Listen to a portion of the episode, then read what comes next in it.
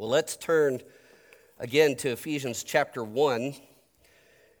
And as you're turning there in your Bible or your Bible app or in your bulletin, um, let me mention that I'm thinking about walking today.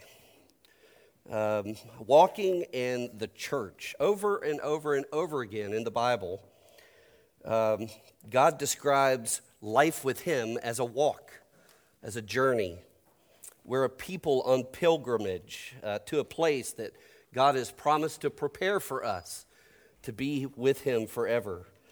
Uh, Luke tells us that in Acts, uh, Luke tells us in Acts that when the church in Ephesus was born, the Christian movement, the church, was called the way.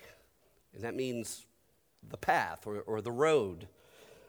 Jesus uh, famously said, I am the way, the truth, and the life. No one comes to the Father except through me. And so perhaps uh, the early followers of Jesus were called the way because they were following the way. And so the Christian life is about walking, following Jesus on the path of life with God. And Paul picks up this imagery all throughout Ephesians. Seven times he uses the word walk to describe how we're meant to live as God's people as the church. For example, in chapter 2, he says, God has prepared good works for us in Christ that we should walk in them. In chapter 4, he says, I, therefore, a prisoner for the Lord, urge you to walk in a manner worthy of the calling to which you have been called. Again, in chapter 4, he says, You must no longer walk as the Gentiles do in the futility of their minds. Uh, in chapter 5, he says, for at one time you were darkness, but now you are light in the Lord. Walk as children of light. And then again in verse 5, he says, Look carefully then how you walk, not as unwise, but wise, making the best use of the time because the days are evil. Paul uses this imagery of walking to describe life with Christ, life in Christ. So this morning, we want to come to this little section in chapter 1, verses 3 through 6, asking this question What has God's Spirit put on Paul's heart to write to this church, to encourage them to walk a perilous path to the place that God has promised them? That's what we're going to find out. What, what is one thing this morning that Paul wants these people to know that will help them walk with Jesus? Let's stand together and hear the word of the God who loves his church from Ephesians chapter 1, verses 3 to 6. This is the word of the Lord. Blessed be the God and Father of our Lord Jesus Christ, who has blessed us in Christ with every spiritual blessing in the heavenly places, even as he chose us in him before the foundation of the world that we should be holy and blameless before Him. In love, He predestined us for adoption to Himself as sons through Jesus Christ, according to the purpose of His will, to the praise of His glorious grace, with which He has blessed us in the Beloved. This is the word of the Lord. Thanks be to God. You may be seated. And I will pray. Father, Son, and Holy Spirit, would you give us ears to hear what you have to say to your church this morning? Give us ears to hear what you had to say to the church in Ephesus and what you have to say to us here on this mountain this morning. Would you come and open our eyes to see Jesus and to embrace him, to see how much you have loved us through him, Father? Would you do that in our time together, we ask, in Jesus' name? Amen. Bryan Chapell once told a story about trying to get his children to walk across uh, a rope suspension swinging bridge that spanned a deep and wide chasm. Um, you could probably picture yourself if you've ever walked across one of those swinging bridges, as they call them. You're walking across, think of yourself as a child walking across this bridge with wobbly legs. You're looking down on either side and you see the jagged rocks below taunting you like the teeth of some giant monster. Chapell said that his children's fear pressed them down so much that they crawled on their knees across the planks of the bridge, while other people confidently walked by them. Chapell said, The anchors and ropes that held the bridge were perfectly secure, but my young children approached it with dread. They were far more focused on the depth of the chasm beneath them than on the security of the bridge that held them. Paul wrote the words that we're looking at today in verses 4 through 6 of chapter 1 because he knows what this young church will face as they walk.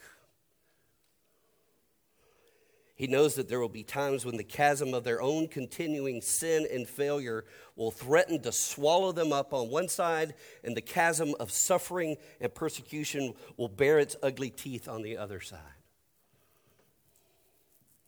But Paul wants them to know that the bridge that their father is asking them to walk is attached to a rock solid reality that is older and more secure than their sin and their suffering. And so, Paul is going to tell us this morning in these verses what that rock solid reality is. He's going to tell us how it supports us when we face our sin and how it supports us when we face our suffering. So let's dive into verse 4. What, what is this rock solid reality that Paul says will secure us in our sin and in our suffering? Verse 4, Paul says, God the Father chose us in Christ before the foundation of the world, that we should be holy and blameless before Him. In love, He predestined us for adoption to Himself as sons through Jesus Christ, according to the purpose of His will. Here we have a rock solid reality that before the foundation of the world, according to His purposeful plan and in His love for us, God the Father chose us to be His.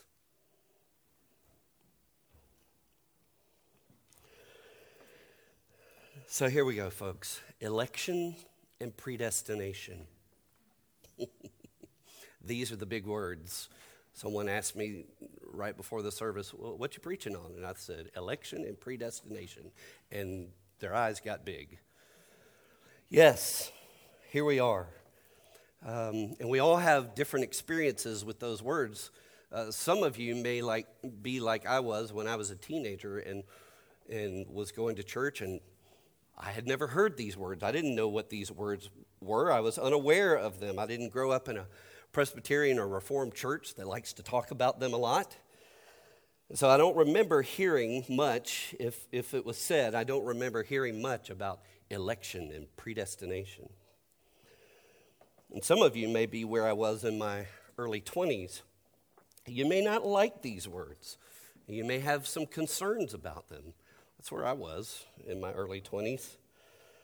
Somewhere along the way, and it was not at my home church, but somewhere I was given the impression that election and predestination were unbiblical and didn't line up with the love of God.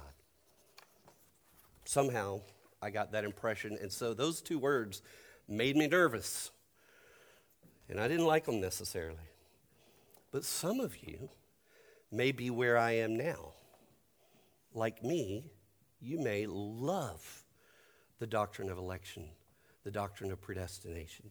You may love it. And some of you may wonder why. Well, let me, let me help, let me explain to you a few reasons why I have come to love the doctrines of election and predestination. And I, and I think this will help us get through uh, these verses and, and hear what Paul is trying to encourage the church with in their walk. First of all, election and predestination are biblical words and concepts. This is what I have come to learn. I began to read my Bible, and I came across passages like Ephesians 1 and Romans 8.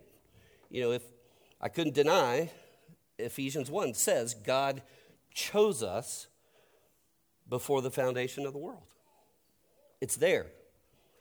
In love, He predestined us for adoption to himself. It's there. And the words come up again in Romans 8. Those whom God foreknew, he also predestined to be conformed to the image of his son. I was starting to see them. So I couldn't deny the words, I couldn't deny that the Bible teaches them. And then I began to see it all over the Bible. In Genesis 12, Abraham was chosen by God to become the father of a new nation, Israel. Now, Abraham, Abraham didn't come up with this idea. Uh, he didn't propose this to God as a great idea. Hey, God, want to use me to start a new nation? Of course not. Abraham was over there somewhere near what we call Babylon, worshiping the moon god when God called him, chose him. And then God chose Jacob, not Esau. God chose Moses. God chose David and not his brothers. God chose Ruth and Esther and other women. And then he chose Mary to be the mother of Jesus. And we've seen how Paul has said that he is an apostle, by, uh, apostle of Jesus by the will of God. Paul didn't want Jesus, he was trying to stamp his memory out, but Jesus wanted Paul. And he chose him. And then I started to begin to see that Jesus teaches this too. In John 6, Jesus says, All that the Father gives me will come to me and whoever comes to me, I will never cast out. No one can come to me unless the Father who sent me draws them. And then in John 17, when Jesus is praying the night before his crucifixion, he says, Father, glorify your Son, since you have given him authority over all flesh. Authority to do what? To give eternal life to all whom you have given him.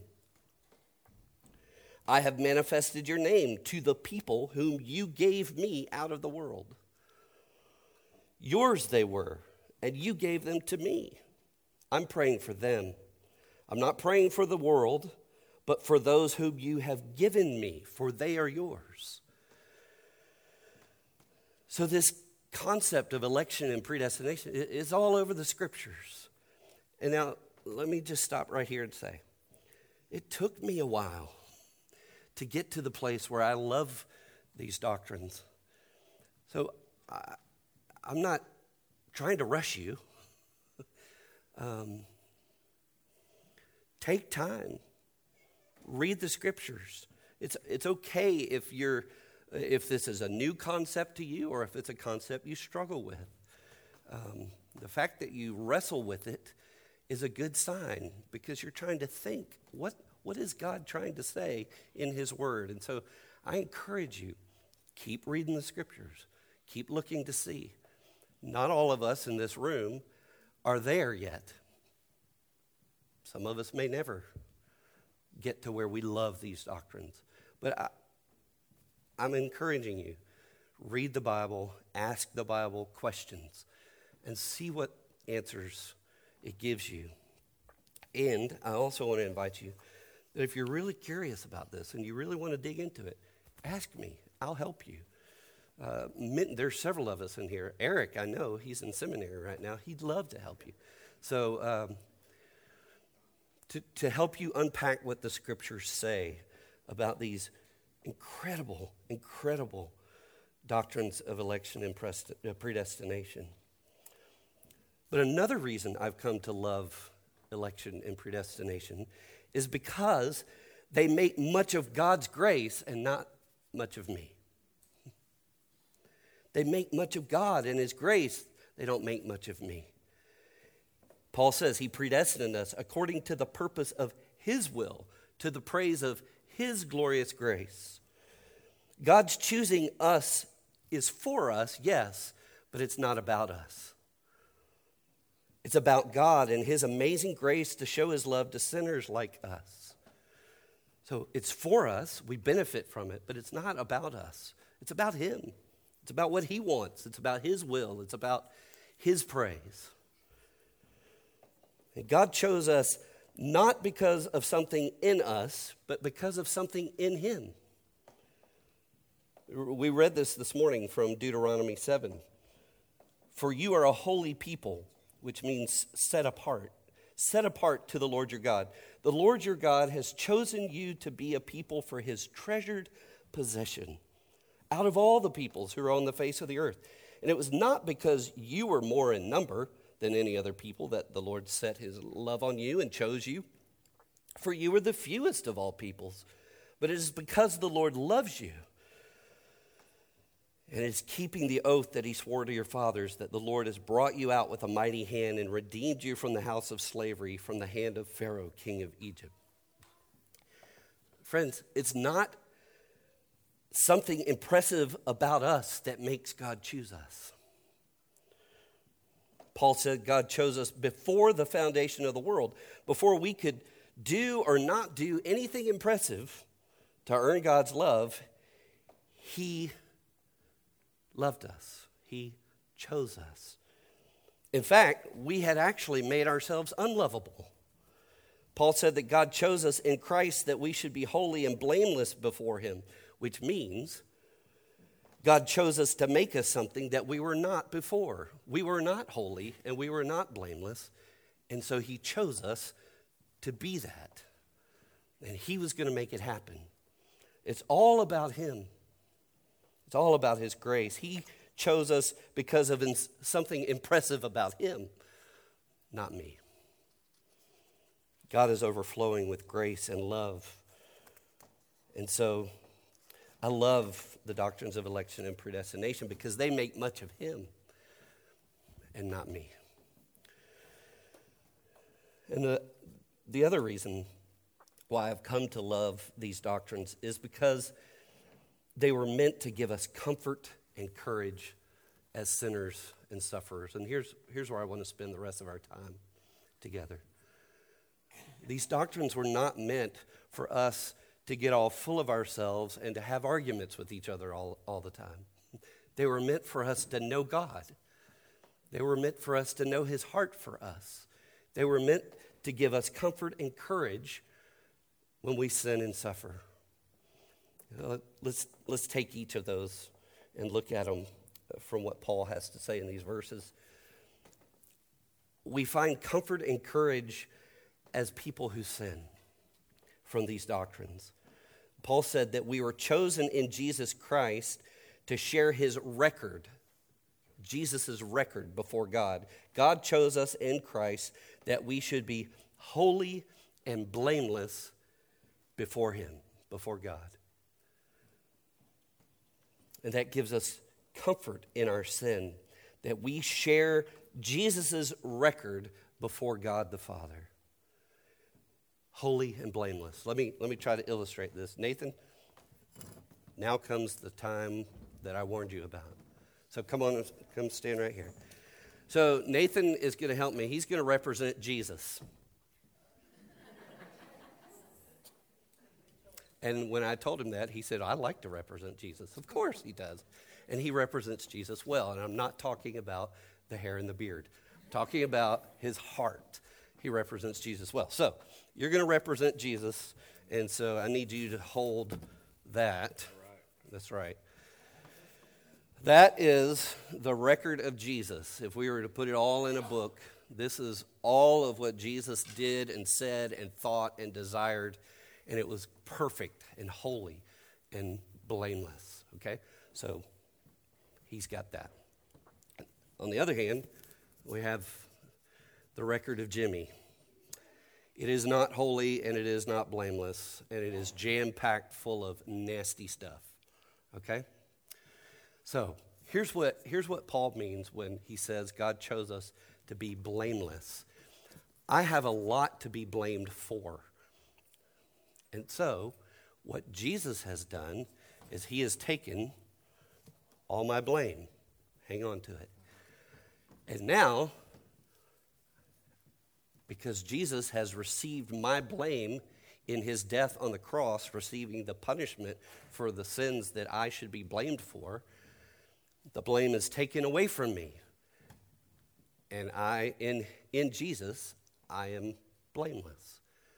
But that's not all. The gospel also tells us that in Jesus we are holy. And so, what Jesus does is he gives his holiness, his record of holiness to me. And so now, because God chose me in Christ to be holy and blameless, this is, this is, my, this is my standing before Him. This is my record before God. And that gives me great comfort and courage. Thank you. Um, that's right. You throw this as far as the east is from the west. The cross canceled all that stuff out. That's why Paul said in 2 Corinthians 5 he who, be, he who knew no sin became sin, became blamed for us, so that in him we might be the righteousness of God. And so that gives me comfort.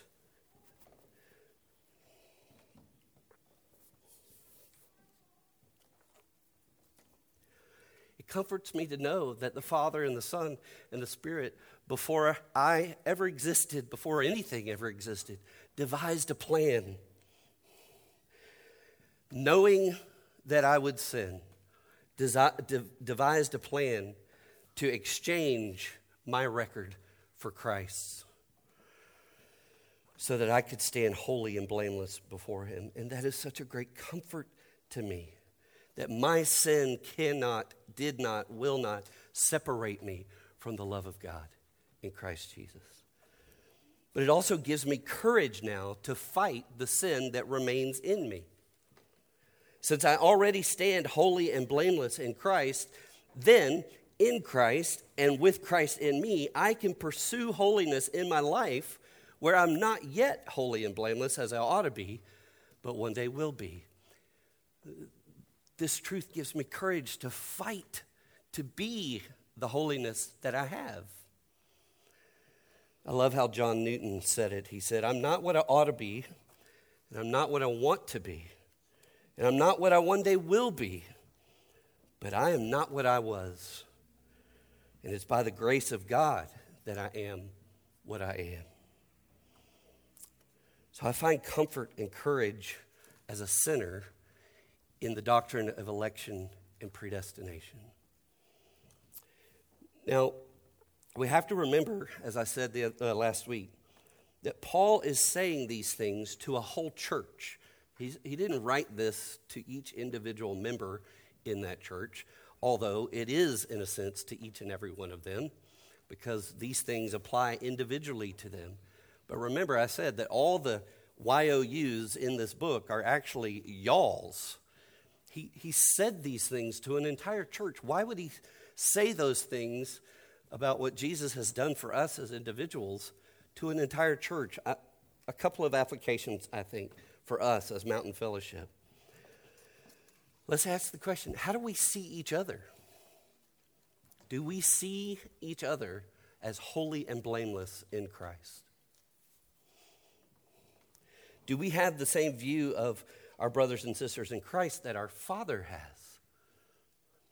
Do we see one another as holy and blameless? Or are we always looking for the ways we're not?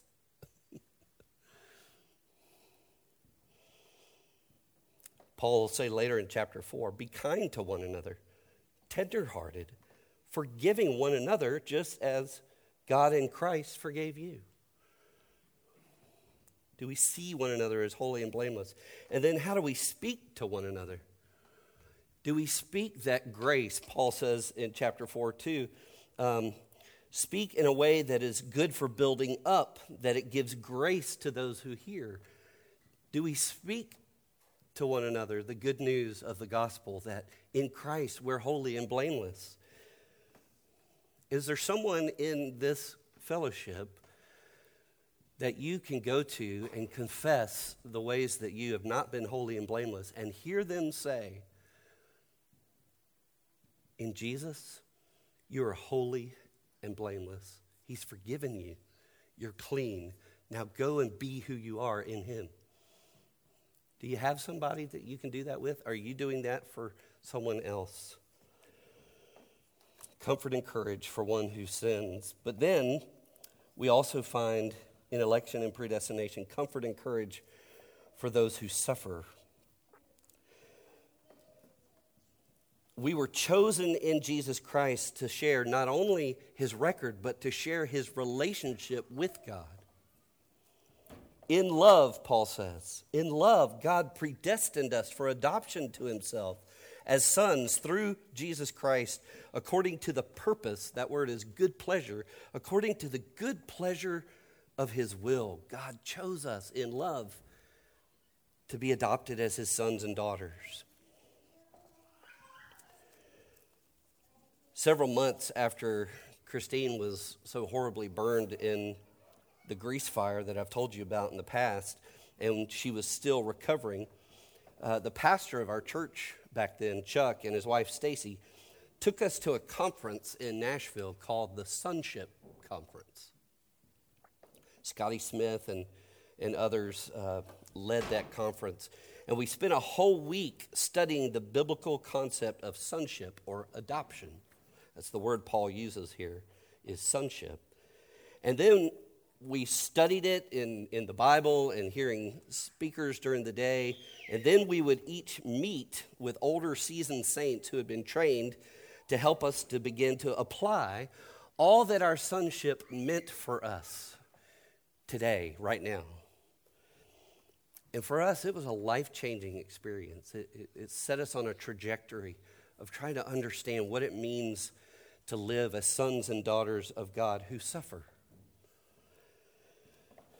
in the middle of the worst suffering we had ever experienced to that point, God began to teach us what it means when Paul says in verse 6 that we are blessed in the beloved. That, that word means loved one, one who is loved. It seems that it was Paul's nickname for Jesus. Why would, Jesus, why would Paul call Jesus the beloved, the loved one? Well, because Jesus, if you remember in those two crucial moments in his life at his baptism and the transfiguration, heard his father say, You are my son, the beloved, in whom I'm well pleased. And so imagine your nickname is the one who is loved. That's amazing. That's, that's Jesus' name, but those of us who are in him, we get that name too. We are the beloved. We get to hear our Father say, you are my son, you are my daughter, in whom uh, who I love and in whom I'm well pleased. And so we were beginning to learn what that means, what it means for beloved to define us. And friends, I'm a long way from knowing what that means. I still wrestle with it every day. But that truth at that time gave us comfort in our suffering and courage to keep walking the perilous path that God had chosen for us. We began to learn what Paul was doing in Romans 8. He was teaching suffering saints that they were adopted by the Father through his Son, and that right in the middle of their suffering, they could know that neither life nor death nor angels, nor rulers, nor things present, nor things to come, nor powers, nor height, nor depth. There's no chasm that you walk that he's not aware of. no chasm he calls you to walk across, nor anything else in all of creation will be able to separate you from the love of God in Christ Jesus. These doctrines hold you fast when you suffer. They convince you that you are loved and that nothing can separate you from it because of Jesus. And so, for us, for, for how we live this out as a community, just one thought, one thought. Will we continue? We do this well, I think, but will we continue to be, Mountain Fellowship, a people who are the Father's hug for those who hurt? Starting in our congregation. We can be God's love with skin on. We can be our Father's hug for people who hurt in our congregation. Let's continue to do that. Let's continue to live with one another in a way that says no matter what it looks like right now, you are your Father's beloved son or daughter in whom He is well pleased.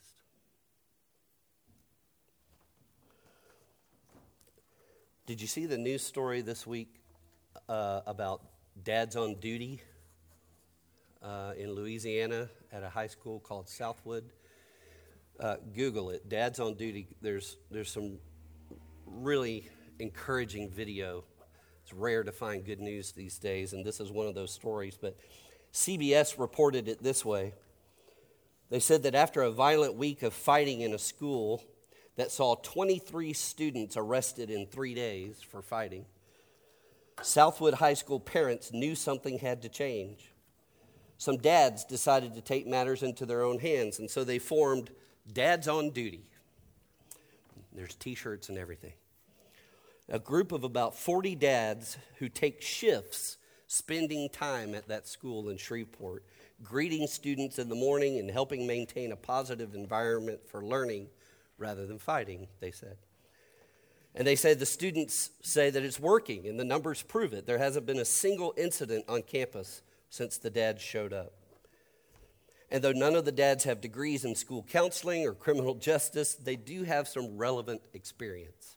One of them said, We're dads. We decided the best people who can take care of our kids is us. And now they said any negative energy that enters the building has to run the gauntlet of good parenting. One of the students said, I immediately felt a form of safety. We stopped fighting and people started going to class. Kids who once walked the halls in fear now walk the halls in confidence and with purpose because dads are on duty.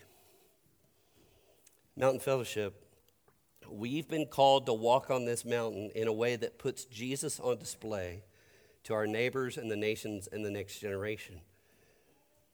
And even as we walk this bridge, the chasm of our remaining sin growls at us on one side, and the chasm of our suffering grieves us on the other.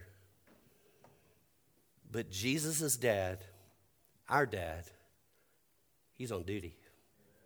Amen take comfort, Mountain Fellowship, and have courage when your walk gets wobbly. Remember that the bridge you're crossing is held in the hand of the Father who loves you and chose you to belong to Him. In Christ Jesus, you are your Father's beloved. Father, would you help us to believe this? Help us to believe this. And help us even now as we share this meal together as a family, as your sons and daughters with our elder brother Jesus, to see the proof